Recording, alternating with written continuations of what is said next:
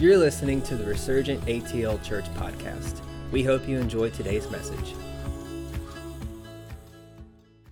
Well, welcome this morning. It's good to be here. Good to be with you. Uh, I get two weeks in a row with you guys speaking. I know. What? I, you know how much I can mess up in two weeks, Chris? like they went out of town. I was like, are you serious? like hand me the keys of the car. That's fun. Um, but two weeks with you. So this week, uh, the message will be a setup for next week. This week, though, I'm excited about this week's message. Uh, we had a board meeting, apostolic advisory meeting, or whatever. I don't know. Chris and Terry have a big name for it. Sounds awesome. I always forget what it is. Uh, essentially, it's our our leaders that we're connected to that are moms and Apostolic Advisory Board. It's the AAB. Um, and uh, and so we had an AAB meeting, and um, essentially what that is is it's uh, the people that we have in our life that um, speak into this church uh, that we consider fathers and mothers. So Leif Hetland, Tom and Cheryl Roan, and Randall Worley uh, met with uh, me and Lace and Chris and Terry. And we just talked about where the church is, some of the testimonies that have happened, how this, this family is forming. It was just a really good time. Uh, we rented a space uh, on the south side and just spent all day and ate lunch together and just talking through things with the church. Um, and getting into vision and everything else. And I think Chris and Terry have been really, really smart in the first three years of the church uh, to move slow. Uh, you know, I think people get overzealous, overexcited as leaders, and they want to implement everything all at once. And then all of a sudden, you have all these moving parts, and you're not sure why some of them are moving and why you started them, and you don't have the right people in the right spots to lead them. And how many of you know, like, if you like if you have a baby yourself you're going to take a lot better care of that baby than if somebody else has the baby and, and it you know goes in its diaper or something. You're not going to be as apt to just jump to the, the diaper changing, right? You're not going to be like, oh, hey, it smells like your baby needs a new diaper. You're just going to jump on it. But when you have your own baby, it's like, you know, there's a responsibility that comes with And it's that way with ministries. You know, if you start a bunch of ministries and you don't have the right people leading those ministries, they're not going to take responsibility for it. And it, when you put the right person in, that person takes responsibility and develops it and runs it. And then you get to sit back and watch this brilliant thing happen because they're the right person. And so Chris and Terry, I think, have been very smart about not just throwing everything like we do this because we're a church, you know, like, oh, we have all these things happening. Why? Because we're a church. That's what churches do. Instead, they've taken their time. Uh, but now it feels like it's time to uh, moving into this fall. We're really going to start taking some steps uh, in, in the area of j- developing everything we do and adding some new stuff and having fun with it and, you know, pulling people into places where they can come alive and do all that. So it was kind of one of those conversations. And uh, one of the things that came out um, is, uh, and, and this doesn't this doesn't feel revolutionary, but we're like, you know, we feel like we're supposed to um, help foster and create a supernatural family. And, and that's the heart here. And the the, the problem with that heart is you've heard it a lot in a lot of places. And it hasn't always been a great thing uh, because sometimes the word family has been used in maybe more abusive way in church or maybe a, a completely like non-existent way in church like throw the word family out there but zero like follow through or heart about it but it's a great tagline. And then so then we get kind of turned off to the term family or cold or uh, kind of uh, desensitized to the term family and we just gotta go oh yeah that's what churches say. Uh, but the truth of the matter is we really really really want to do family here. We don't want it to be a tagline. We don't want it to just be uh, you know something that you read when you come in the door and you're like yeah all churches say that. We want want, we want family to manifest in this place. And so when we were talking about it, we were kind of laying out what, what we thought it would look like and different things. And uh, Randall stopped us and said, um, you know, I've been, he's been traveling full time, I think, for 50 years now. Maybe I, maybe I added a few. I don't know. I can't tell. For a long time, for decades. It's true. And, um, and he said, I've been to churches all over the place, and I've heard a lot of churches say the tagline and never be able to follow it with the heart. But what you guys are explaining is the heart behind it. And he said, if you can actually create what you're saying you want to create, you will be an anomaly among churches. And which, which is sad, uh, which is sad and also, but it's exciting uh, because we have an opportunity to do something. It's sad because it should be normal.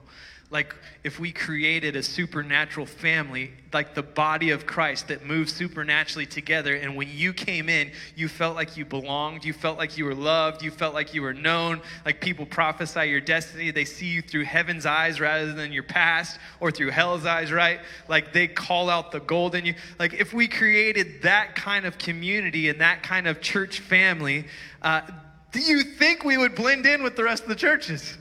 Right? That have been around. But unfortunately, that's not the truth always. There are some great churches in this area. Uh, I, I love I love church. I love the lo- local church. I am not a fan of throwing the baby out with the bathwater. People say, oh, the church, you know, it's an old wineskin. No, no, no, no, it's not. Take your home church of 10 people, and I'll take my church of 200 and watch how much impact these 200 have compared to your 10. I'm just telling you, in the numbers of the body coming together in unity, there is so much synergy and impact that can happen in a city, and there's so much spread of the gospel that can happen. It's just simple. 200 can spread the gospel. And once we get to four and five and six, then we're going to have to like send you away to go do something else. But uh, this is what we're doing. We're creating supernatural family. And so, in that supernatural family, um, we threw out the words irresistible culture. And we were talking about the disciples, and, and uh, was still talking to us about that. And so when we were talking about family, we started talking about creating an irresistible culture in family. And uh, he started saying, well, that's actually what the disciples did the disciples didn't have the form of evangelism that you'd hear preached in most churches today. Like they weren't, it wasn't the, the things that we do that we call outreach or discipleship. What the disciples had was an irresistible culture that looked like family. They were meeting in their homes around the dinner table, and that's where salvations would happen. So when they came together in the congregation, the congregation would come together to tell the testimony of what God was doing in the community. This was a a gathering of strength so you could look in each other's eyes and go, Yes, keep going. And then they would go out and they would do family well together and invite people into their homes and eat with people. And as they did family, people would come into their homes and experience an irresistible culture. They would experience a culture of the kingdom that they could not run from. It was something they knew in their hearts that they had been hungry for all along.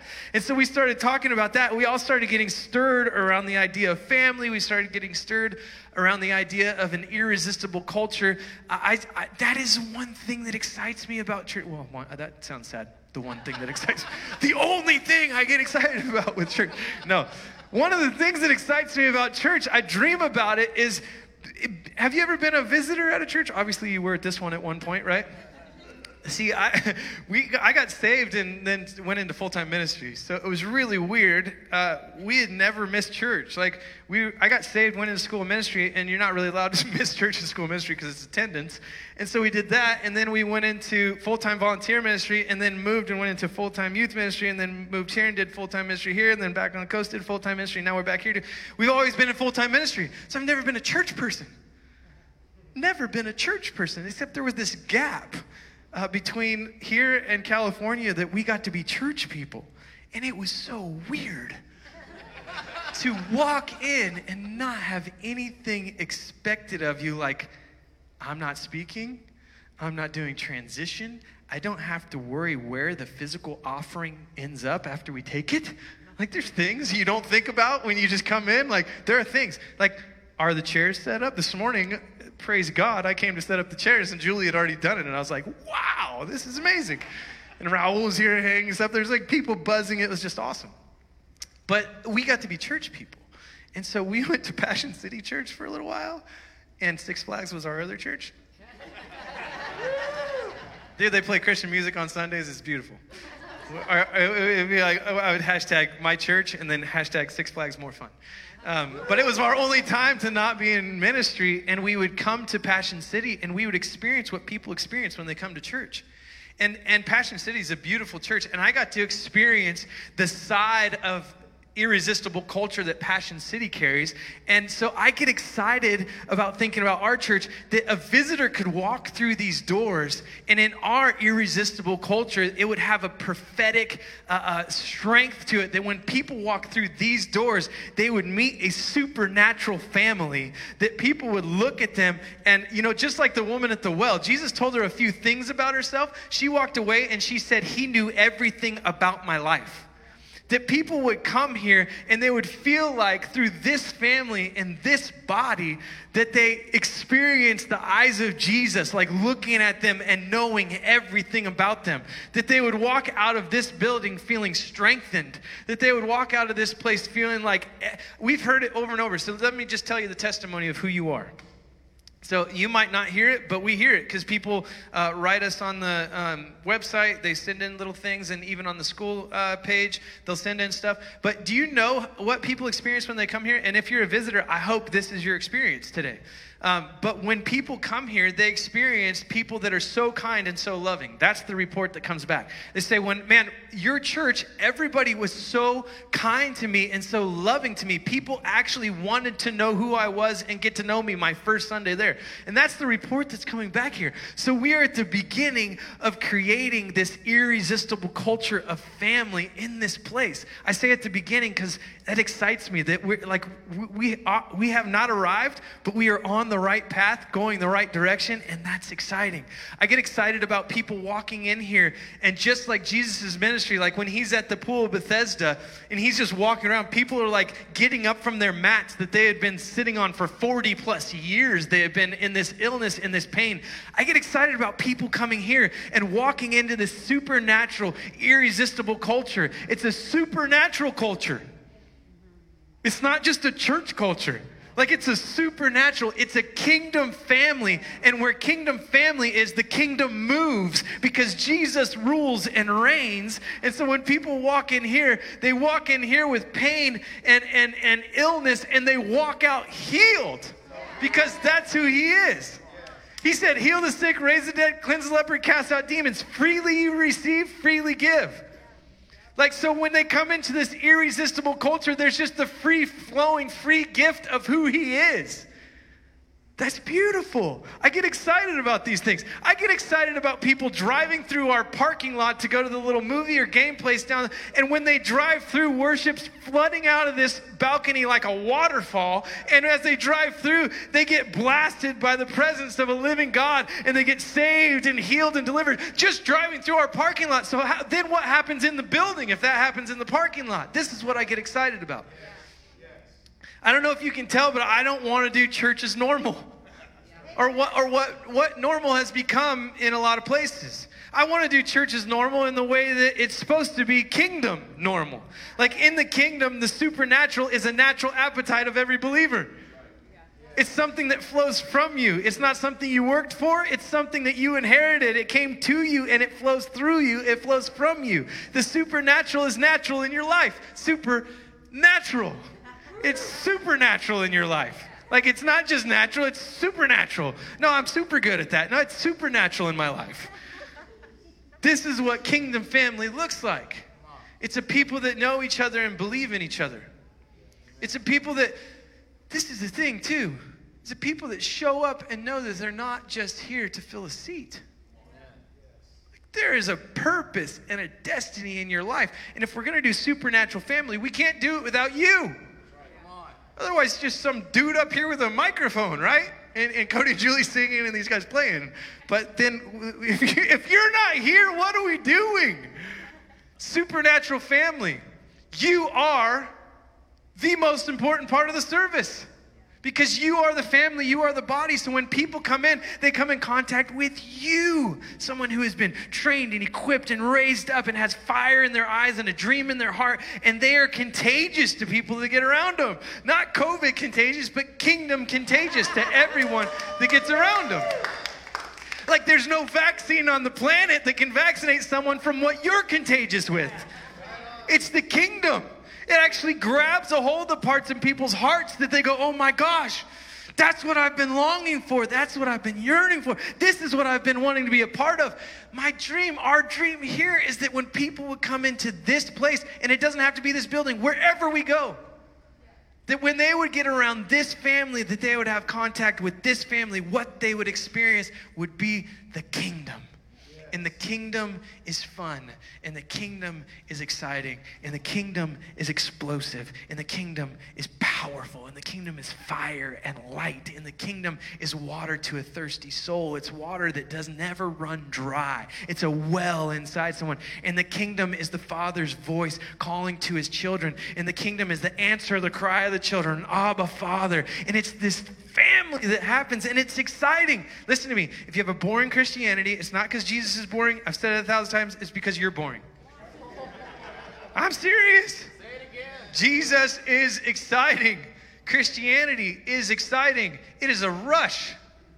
It's jumping out of a plane without a parachute going, God, you're going to catch me, right? I mean, that's Christianity. This is what it looks like. It is not boring. It is not monotonous. It is not Groundhog's Day. It is not a life spent on your knees begging. It's sons and daughters standing up tall, shoulders rolled back, lungs full of air, declaring the truth of the kingdom over the land that's in front of them.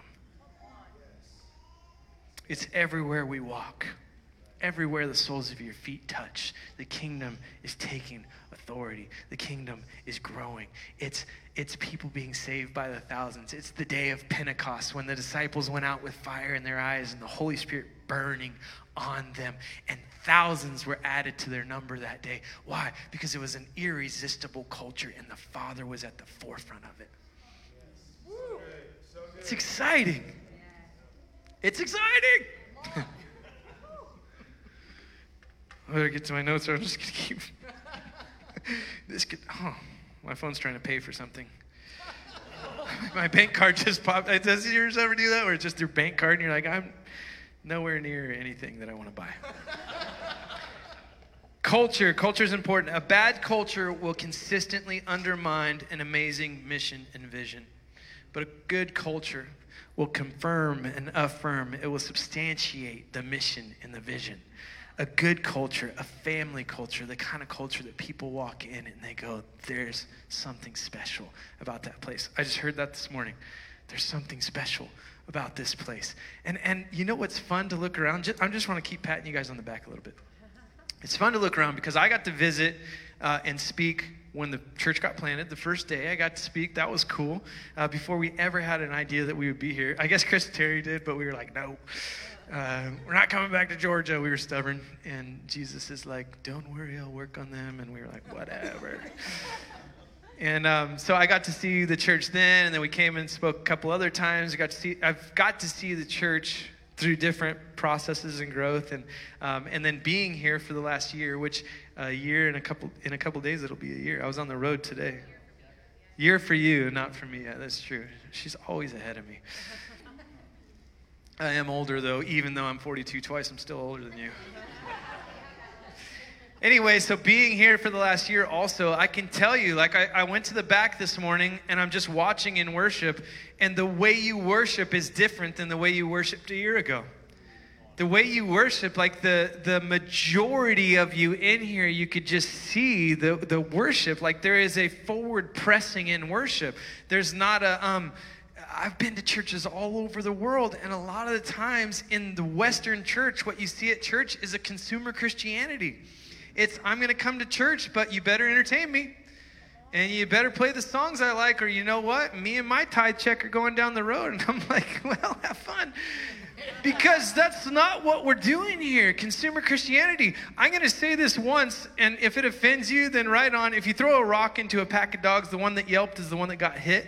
But it's not about you. Church is not about you. Amen. Jesus is all about you. Jesus is all about you. And, it, and if you're unsaved, then this is absolutely about you. And if you're a new baby Christian, then come on, we're all about you. But if, if you have some maturity and you've been here for a while, church isn't about you. Worship is not about us. when the worship becomes about us, dear God, close the doors. Don't let us in. I'm trying to be nice by saying this. I'm talking to myself too. Worship's not about us. It's about him.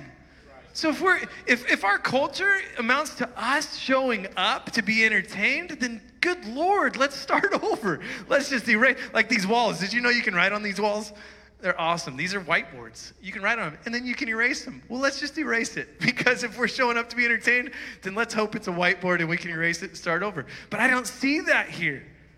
I see worshipers. And that's part of the vision of being a family is that we would be worshipers that worship in spirit and in truth. That when people come into our worship, they're impacted by the worship. Like their heart feels like it has wings on it. Everything in them opens up and grows in this worship. There is like a, a cry in their heart that comes out. That our worship would cause tears to fall from faces because there's something inside of them that has always had this cry, but it's never been unleashed until they walk into this irresistible culture. Does that make sense? I get excited about this stuff. A bad culture will consistently undermine an amazing mission and vision, but strong family culture, it's contagious and it stirs things up in people that may have been dormant for years. And it unveils the eyes. And the eyes get to see what the kingdom sees. The eyes get to see what Jesus sees. And the ears get to hear what he's saying because it walked into an irresistible culture. In the Bible, Saul finds himself among the prophets and he starts to prophesy. He lays naked and prophesies, but he starts to prophesy, which we're not doing here. Uh, he starts to prophesy. I had to put that out there. It's not the irresistible culture we're going for. Uh, if the Lord does it with you, we pray He does it in the privacy of your own home. Um, but Saul finds himself among the prophets and he starts to prophesy. And the question is, is Saul among the prophets? Not is he around the prophets, but is Saul a prophet? What happened was Saul got around the prophets and the spirit of prophecy jumped on Saul, the anointing of prophecy, the, the, that, that thing inside him. And he just started to prophesy because he got around the prophets. Well, what happens when people get around our church body? What happens when they get around our church family? What is the manifestation that happens inside people when they get around us? That's the question. The excitement is what could it look like? It could be the kingdom. What, what if people that walk in that they're like i'm an atheist and i'm proud of it and i don't like I, i've had people say bad things about jesus to my face show up to my church and then they get rocked by the presence of god they're crying and when they walk out they're praising jesus we've seen it happen in the streets of san francisco there was a homeless guy and he was wearing a black like this cloak and his his spine was stuck like this huge hump on his back. And he's wearing he's using this cane and he could barely walk. And he was saying a bad word before the name jesus over and over to us. He just kept saying it thinking he would uh, offend us.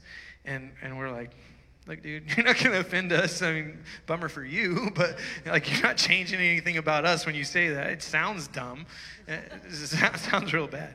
Uh, but anyway, so he's standing around us, and we just said, Well, we, we, we believe that Jesus can heal your spine. And he said it again, beep Jesus, you know? And we're like, oh, Well, you don't have to believe for Jesus to believe in you, right? Like, Jesus is bigger than your unbelief. And so, you know, in the church, we have all these rules like, Well, they, do they believe enough to get healed? Oh, forget that. Like, Jesus is bigger than their unbelief. I can promise you that. His belief is bigger than their unbelief. So we just said, We don't need you to believe for you to get healed. And we're just kind of like, it was like messing with this guy, right? And he's like, just keep saying it. And we pray for this guy, and his back pops straight. He stands up like this, pops straight. Uh, we were with me and Lace and our friend Jason, and these two guys were getting, him and another guy were like bickering and getting in a fight, and his back popped straight. And this dude literally, it was like watching like something at the Fox Theater. This dude literally throws his black cloak off, drops his cane, and starts doing cartwheels in the middle of the Mission District in San Francisco at 11:30 at night the cops would come and be like, "You guys shouldn't be out here. It's dangerous out here." But they didn't realize like the dangerous thing was it was dangerous for hell to be out there when we were out there, because people were getting saved, healed, and delivered on the streets of San Francisco in the middle of the prostitution district. This guy's doing cartwheels. We had to stop him from try, trying to do cartwheels down the escalator. We're like, no, dude.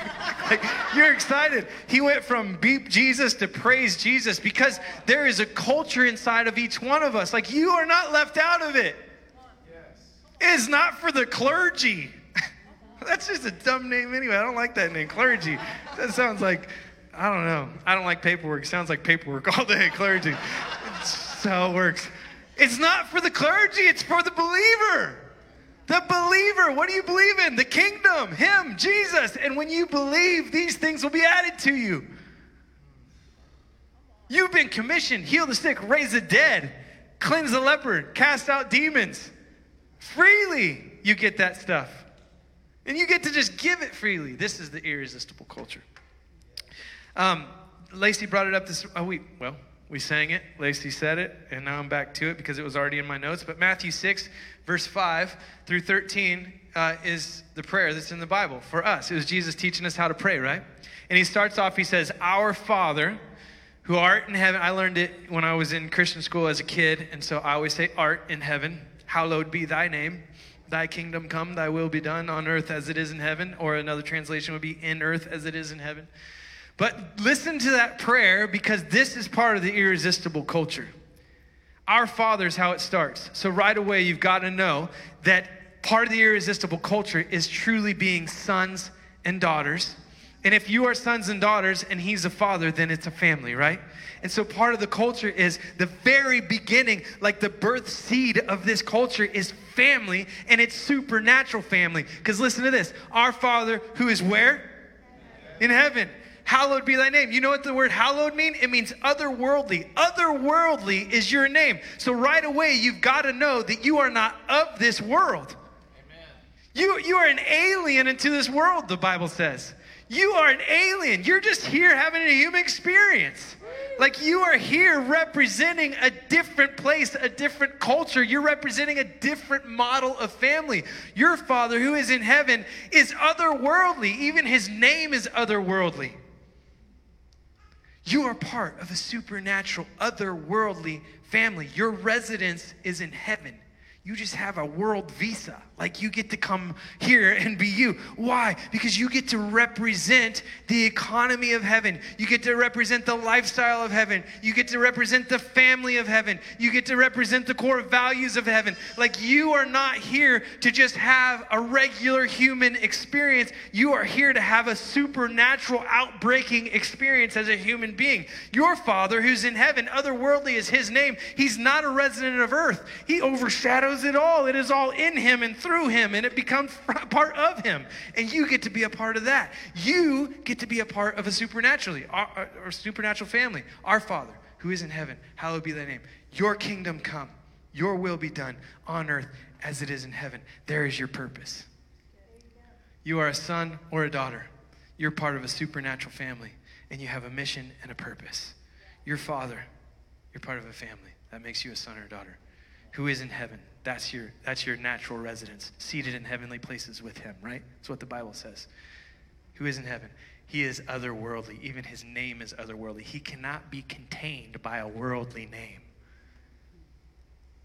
This is the culture of your family. This is the natural, like, I got that from my dad. You know, like, oh, she's got her daddy's nose. Like, well, you got you got your daddy's supernatural. That's what you got. You got the otherworldly part of who your dad is. And it, and it, and it lives in you and it wants out. And it's contagious and it's attractive and people have a cry in their heart for it even if they can't put words to what it is. You are part of a supernatural family. When people come here they shouldn't just experience what they experience when they go anywhere else. When people come here they should experience the outbreak of the kingdom of heaven when people come here, there should be happenings that you can't put into earthly words. Well, what happened? I can't explain it, but it was awesome. We were part of a church for a little while that was going for this, and things were just moving and shaking and rolling. And it was so exciting because people would literally cut their vacation short to not miss church on a Sunday. As our pastors are on vacation on a Sunday, but oh, it was there. It was like it was low hanging fruit. I had to do it. it was like an underhand throw. Oh, no, no. Okay, that aside, they, they need a break. They've been doing amazing. They never take vacation. They deserve it. Was, it was just too easy. Uh, but people would cut their vacations short to be at church on Sunday. I remember flying in from Australia. I was in Australia for 10 days, speaking twice a day. So I spoke like 20 times. No, well, more like 18 times because you have to fly there. But I spoke so many times, my voice was gone. And flying in from Australia, landing at six in the morning, changing my clothes in the airport, getting picked up from the airport, and driving straight to church so that I could speak at church on a Sunday after flying for 18 hours. Why? Because I was so excited, didn't want to miss a thing. People were driving from other states to be part of what we were doing. Why? Because there's something attractive about supernatural family. And when church is really on the mission, the right mission, instead of on their own mission, or in the words of Johnny Cash, building their kingdom of dirt, like that's not what we're building. We're building the kingdom. And when family gets on mission to build the kingdom, it is attractive. You don't need all these like ploys and ideas and plans to try to convince people to come into your church. We, we had, when we had our youth group, we had people show up at church on Sunday that were still drunk from the bar on Saturday night. They went home and realized that there was something, they, they didn't know why, but they would walk in, most of the time at the end of worship, they come walking in like this, and I'd be like, hey, how you doing? And they're like, I don't know why I'm here. I'm like, uh, well, that's cool. I probably do, but they, I don't know why. I just felt like I was supposed to be here. Why am I here? Like they literally ask that. And then end up, one lady, it was so funny because our pastor was speaking and he was speaking about the doldrums, which are a part in the ocean where you, I, it's just burned into my memory now. It's a part in the ocean where there's no current and no wind, so you just get stuck there and you never move. And uh, it's so funny that she got saved at that time of that part of that message, but he was talking about it. And this lady just walks in and she's like, I have to know Jesus, and runs to the front, throws her. Everybody's just like in that part of the message. They're like, and she's like, I have to know Jesus, runs in from the bar on Saturday night. Why? Because our 14 and 15 year olds were praying that night, the night before, that God would show up at the bar and wreck people's hearts and they would come stumbling into church Sunday morning. And it happened. People are attracted to a supernatural culture. People will stumble in from the bar to not miss church on Sunday mornings. that did sound funny. I know. Me and you were the only ones that put that weird thought together. Yeah. So, what does it look like to have a supernatural culture? The very first part of supernatural culture is identity. When there's identity that's real and true, and it is in this place that when people come in, they run face first with, into their their true identity, into their true self, who they are. First, it is identity is sons and daughters. We are sons and daughters of a good, good, good Father. Like we are sons and daughters of the Most High God. We are not uh, uh, just hey, we'll let you squeak in. Hey, you can come sit with us today, see how it feels. Hey, we might get your name in the Lamb's Book of Life. You get into heaven that way, but make sure you bring your ticket because if you forget your ticket, you can't get in. It's like, it, this is not a thing where we're walking this tightrope walk hoping to be considered part of something. Like the very first step of supernatural family is when you come in, your identity is right there. You are accepted as a son or as a daughter. Like you walk into a family where you all of a sudden are a son and a daughter. And that can be uncomfortable sometimes, right? But that's what we are. Like we had a girl that um, we that we met through some stuff with conferences, with youth conferences, and she was in a really bad place in life and experiencing some really bad stuff. And um, the only answer from, for her was to get out of her location and into another location that was healthy because what was happening to her uh, was just really, really bad.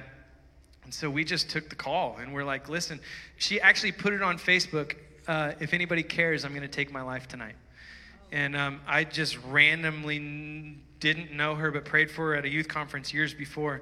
And um, so just put it out there, said, hey, here's my phone number, call me and uh, she called and we got to talk to her for a few hours and then like within the next couple days she was moving to our house in california and uh, is this okay you're looking at me serious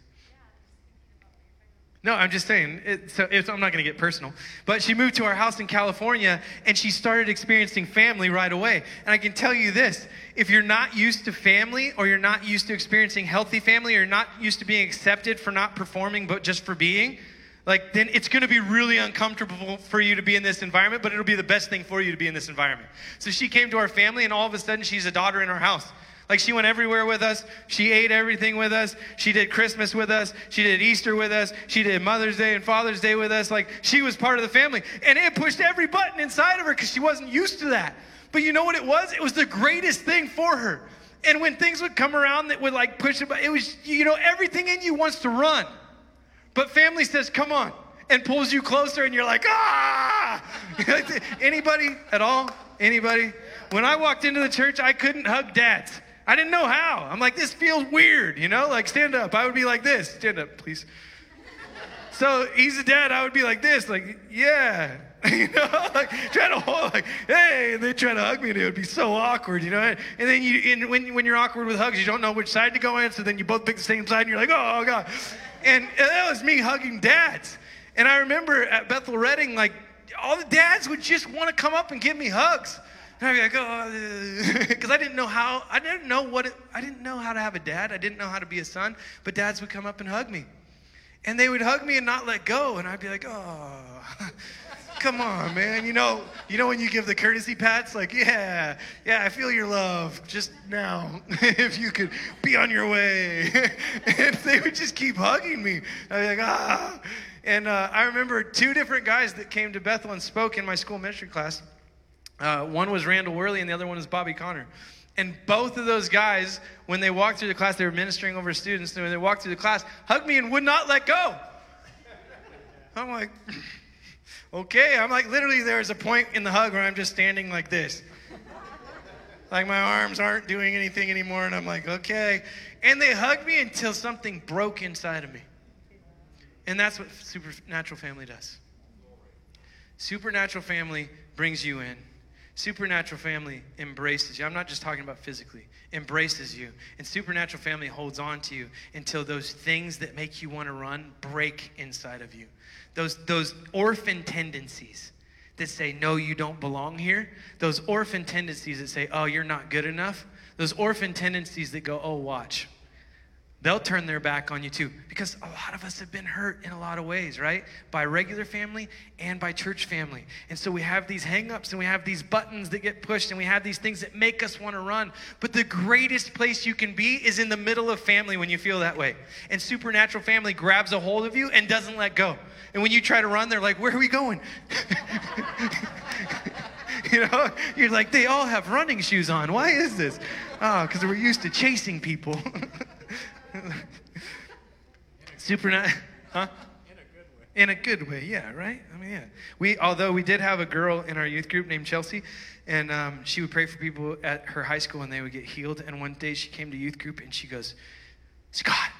And I'm like, what? And she's like, people with crutches and wheelchairs can't outrun you. Like, that's what she said to me right when she came to youth group. And I'm like, uh, Chelsea? She's this little tiny quiet girl. She's like, they can't outrun you. And I'm like, okay. And she's like, they have to let you pray for them. And I'm like, you just need to come sit down for a little bit, Chelsea. You just need to chill a little bit. You're taking it a little far. Your eyes look a little wild. Because she's just like so excited about everything kingdom happening. And I'm like, Chelsea, Chelsea, some thoughts aren't meant to be said. Sons and daughters. Let's go to uh, 2 Corinthians 6.18. Ooh. What are you guys talking about up here? All right. Second Corinthians 6:18, and this is what it looks like. Oh, and this is what it sounds like. And I will be a father to you, and you shall be sons and daughters to me, says the Lord Almighty. It's sons and daughters. This is our first step. The second step is belonging. Belonging looks like family. It looks like Father, Son, and Spirit. It looks like you being a part of something. You know, the religious system says you come in and you start by behaving. And then you believe. And when you behave enough and you believe enough, then maybe you can belong but you might have to jump through some hoops like a new members class and an application and an interview and do you tithe and you do you do these things and people are shaking their heads. And if you're sick they might show up at your they might show up at your door and you think they're checking on you see how you're doing and ask for your tithe check on that sunday. Well i don't know. They might do that. But religion looks like if you behave enough and believe enough then one day you might be able to belong But kingdom looks like you belong. And from your belonging, you get around family. See, this is the thing about being part of family is you naturally talk a certain way because of your family. You naturally think a certain way because of your family. You have things you do that other people don't do because of your family. Like, I know families that put ketchup on mac and cheese. Weird, right? I know families that do awesome things, though, like eat pizza with pepperoni and pineapple on it. Yeah. Uh, see, you're just not there yet. The kingdom has come, but it's still coming. It's like you're still experiencing more. It's glory to glory and faith to faith. But there's things that you do that's naturally your family. Your Thanksgiving might look different than mine. We don't eat pineapple pepperoni pizza on Thanksgiving, so don't worry. But it might look different than mine. Why? Because it's your normal. Well, the normal in kingdom family is this belong. And when you belong, you start to naturally talk and look like the family you belong to. Like faith starts to fly out of your mouth and it starts to become natural. Like you naturally start to look for people to pray for. Why? Because that's just what our family does. I remember when our kids were little and we'd go on road trips, it was crazy. I, my Facebook reminders are so fun because I'll see my kids this little in like a quick trip or some like, you know, grocery store, gas station praying for somebody on my Facebook reminders. Like they see somebody that's hurt and they're like, oh, that's not kingdom. You know, that's not right. That poor person's hurt. So they would run to him. My kids were this big and they're not asking me to come with them, they're just running over and praying for them. We made a really good friend here in Georgia. Um, okay. We made a really good friend here in Georgia. I was looking at the time. Uh, because my kids prayed for him. Uh, we were at uh, Wings and Things, and me and Ava and Judah, and we were at this Wings and Things. We got done eating, and there was this huge family at a big old table. There was like 18 people. Oren wasn't with us; he was too old and too cool to be with us at Wings and Things. You were also not there. No, it was just me and the kids. Okay. All right. We have different stories. Hers are usually right. I am 42 now. Apparently, she knew that all along. So we were all there, and uh, what had happened was. Anyway, we walked by the table. I'm not thinking anything. I just got done eating. I'm just going to the car. But my kids, with kingdom eyes, see a lady sitting at the table. It was the grandma, and she had an oxygen tank right next to her and tubes going into her nose. And so their natural thought was, we need to pray for her. But there's like 20 people at this table, big, loud, happy family doing family things in there. And I'm like, you know, me personally, I got something inside of me. I'm like, I'm not going to interrupt. I would just keep walking. But my kids, because this is just what family does, it's supernatural, they stop and they're like, hey, dad, we got to go back and pray for that lady. I'm like, what lady? And they're like, she has the oxygen thing on her face. And so they, I'm like, go for it. My kids, two little ones, they go running back, little. They interrupt this whole big family and they're like, Can we pray for you? We saw that you have that. And she was the only one at the table. Grandma was the only one at the table that did not believe in God. The rest of them are believers. The rest of them had been praying for her. She would not let her family ever talk to her about God or pray for her. But she had two weaknesses puppies and children. That's what we were told. And my kids were cute, are cute, we're cute, whatever. Cute kids come up and say, Can we pray for you? So she said she couldn't deny them because they're kids. And so she lets them pray for her. Well, she gets a prayer, and then the next day, there's something weird happening in her body. She had COPD. Uh, there's something weird happening in her body where she can breathe. And her lungs are starting to open up, and things are starting to happen. And then she starts going back to the doctor and realizing the doctor's like, "This isn't this. This just doesn't happen." you know, what, so there's definitely like your numbers are all normal, all these things. They take her off oxygen because she's been totally healed. So, yeah, how crazy is this? The way we found out the uh, testimony was that one of the guys at the table, who's a good friend of mine now, Will, uh, he was at a Jesus culture that I spoke at years before, recognized me from that, looked me up on Facebook, and wrote me, gave me his number, said, There's a testimony you got. Where are you going, man? Nope. said there's a testimony you got to hear. And he tells me this whole testimony over the phone of his mother in law getting completely healed. The only one in the family is not a believer, and now she's a believer because Jesus touched her. It's family and it's belonging. And when you're part of a family, you just do what family does. And family doesn't force you to do it, but it just becomes naturally part of what you do because you're part of family. The young girl that came and lived with us, she's just part of our family. So she just started doing our family things. And Thanksgiving looked like our Thanksgiving, and Christmas looked like our Christmas, and it became her normal. Why? Because that's what it is when you get around family, you get accepted and you get loved. You know, they're finding out with the drug, drug epidemic, the thing that could change and completely reverse the drug epidemic is this. Uh, you know, society naturally ostracizes people that are addicts and pushes them away. Did you know the one cure they're finding that is uh, uh, releases dopamine and all this stuff into the mind is acceptance into family? accepted back into society, being brought in where you belong. Before your actions even change, you get brought in and you are part of family. And then from that, the addiction no longer has a stronghold mentally and physically on you anymore. It starts to slip away. Why? Because you are part of something, you're brought in, you're accepted into society instead of being pushed away. Family is powerful and family is naturally supernatural, whether people know it or not. We are meant to be part of supernatural family. It's meant to flow through our kids. It's meant to, like, when our kids are doing youth group right now down the hall, they're experiencing Jesus. We're in here experiencing Jesus. The toddlers are experiencing Jesus. And when we walk out, we are all Jesus to the world around us. This is what supernatural family looks like. Are you guys with me? Yeah. Religion looks like behave, believe, belong. Family says you belong first, then you start to believe, then your behavior will naturally follow. For too long, the church has been in sin management, a job that was never ours. We will manage your sin, just come to us. If you open up, we will beat you with the Bible. And then you will get tired of being beat with the Bible and your actions will change because you'll be afraid. And for so, for so long, the church has used fear and sin management and thought that was their job. Our job is not sin management. Our job is being family, a supernatural family. Our job is accepting people. Our job is forgiving people. Whatever you forgive shall be forgiven. That's scary. Like that's Jesus' words to the body. Ah! We're meant to forgive. We're meant to accept. We're meant to invite in. We're meant to be a family with open arms and open doors. When I was in, I got to end, but when I was in Hollywood at the Hollywood Palladium, I've told you this story before, but I went to speak, and right before I got to speak, got up to speak, the Lord screamed at me and He said, I want my kids. He yelled, I want my kids back. And it shook everything inside of me.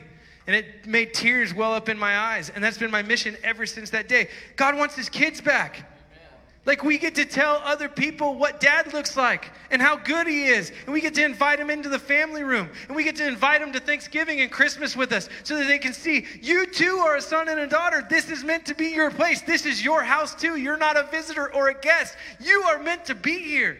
This is our mission as family. All right, I got to end. This is where I'm ending, right here. So it starts with identity, right? It goes on to belonging. And then it moves into mission and purpose. Everybody wants to have a mission and a purpose. There's a drive inside of each one of us to be a part of something bigger than ourselves. There is a natural drive inside of human beings to have impact and to do good. It's in you and it's on you. Everybody out there, too. Even the people that society looks at and says that's the worst of society, somewhere inside of them, they want to do good. There's a drive in them to do good. And you have a natural drive in you to be part of mission and to have a purpose. And that's what supernatural family does. Supernatural family extends identity. Supernatural family creates belonging. And from that belonging and being part of that family, we grab a hold of our mission. It's Isaiah 60, verse 1. It's arise, shine, for your light has come, and the glory of the Lord has risen upon you. For darkness covers the earth, and deep darkness the people. But the Lord has risen upon you, and his glory will be seen upon you. Kings will come to your light and nations to the brightness of your rising. Or the other way around, I said it backwards. Nations will come to your light and kings to the brightness of your rising. There's something attractive in you, and it's not meant to be held on to and coveted and closed up and put under a basket and all these things that we've tried to do as Christians. It's meant to be let out, it's meant to shine bright for the world to see. So, family looks like you are here. You're a son or a daughter. You belong here. And in your belonging, you're sent out to be powerful and to be amazing and let the kingdom explode around around you.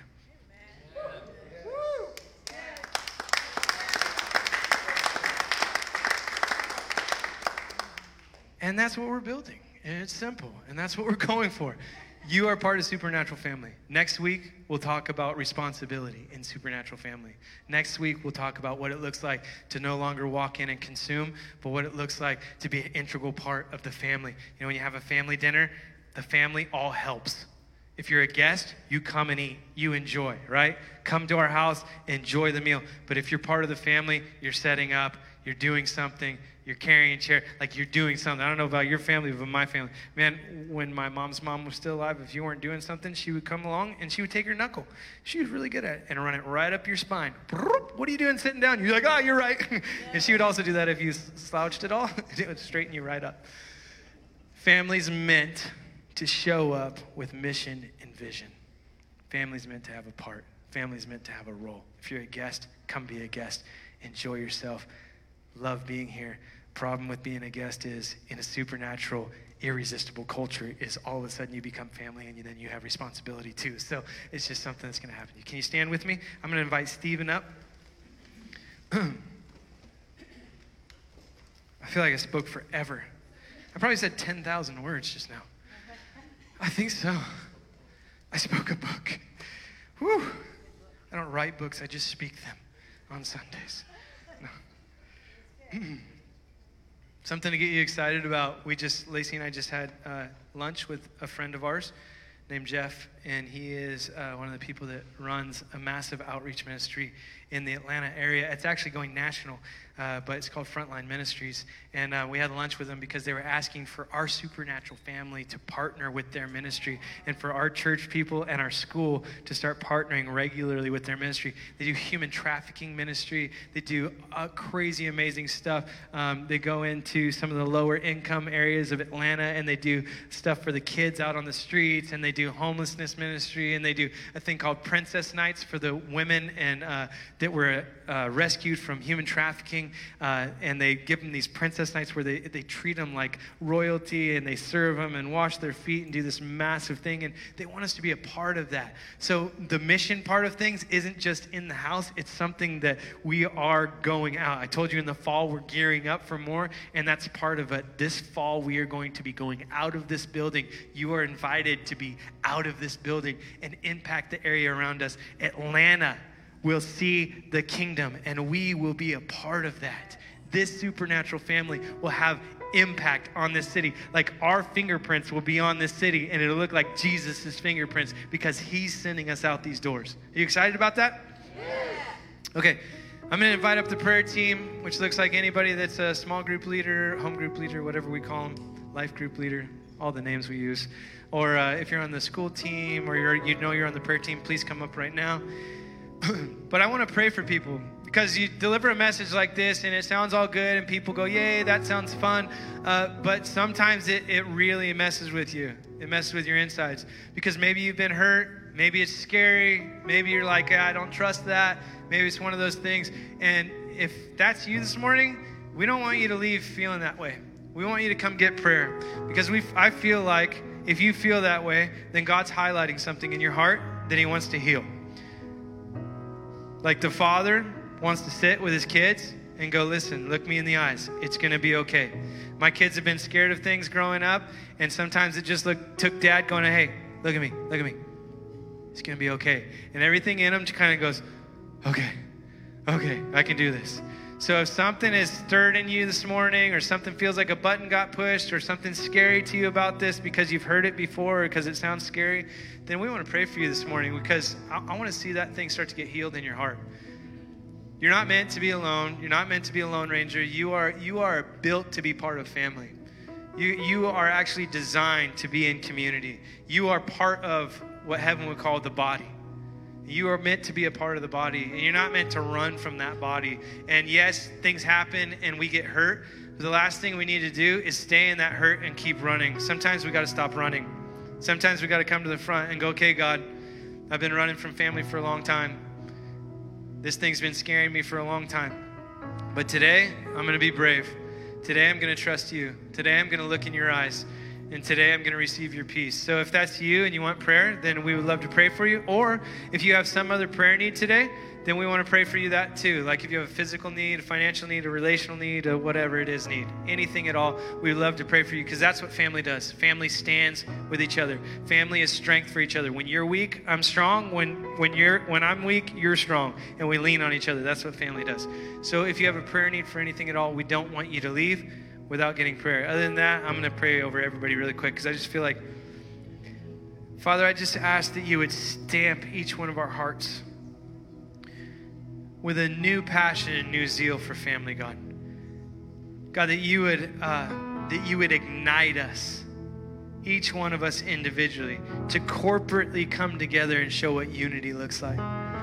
Father, the Bible says that they will know us by the love that we have for each other. And Lord, I ask that you would stir up a love for each other in our hearts, God.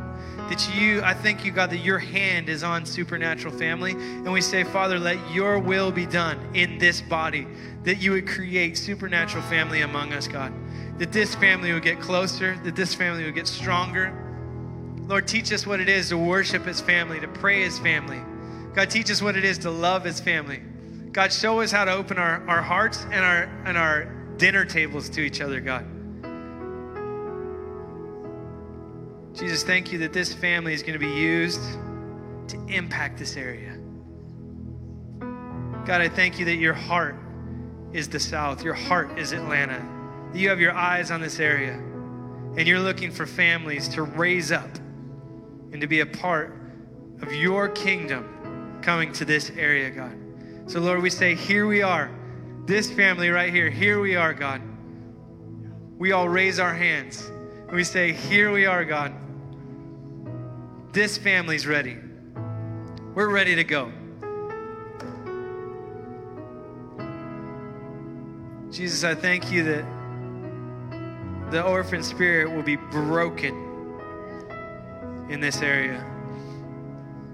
I thank you that the spirit of of belonging, spirit of love, the spirit of acceptance, God, your spirit would break out in this place. I thank you that lies die in healthy family because truth is spoken to each other's hearts.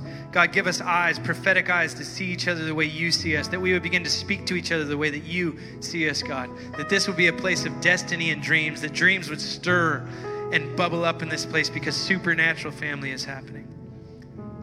We just say yes to every single person in this place right now. We say, You belong here. You are a part. You are accepted. You are wanted. You are loved. In Jesus' name. Everybody said, Amen. Amen.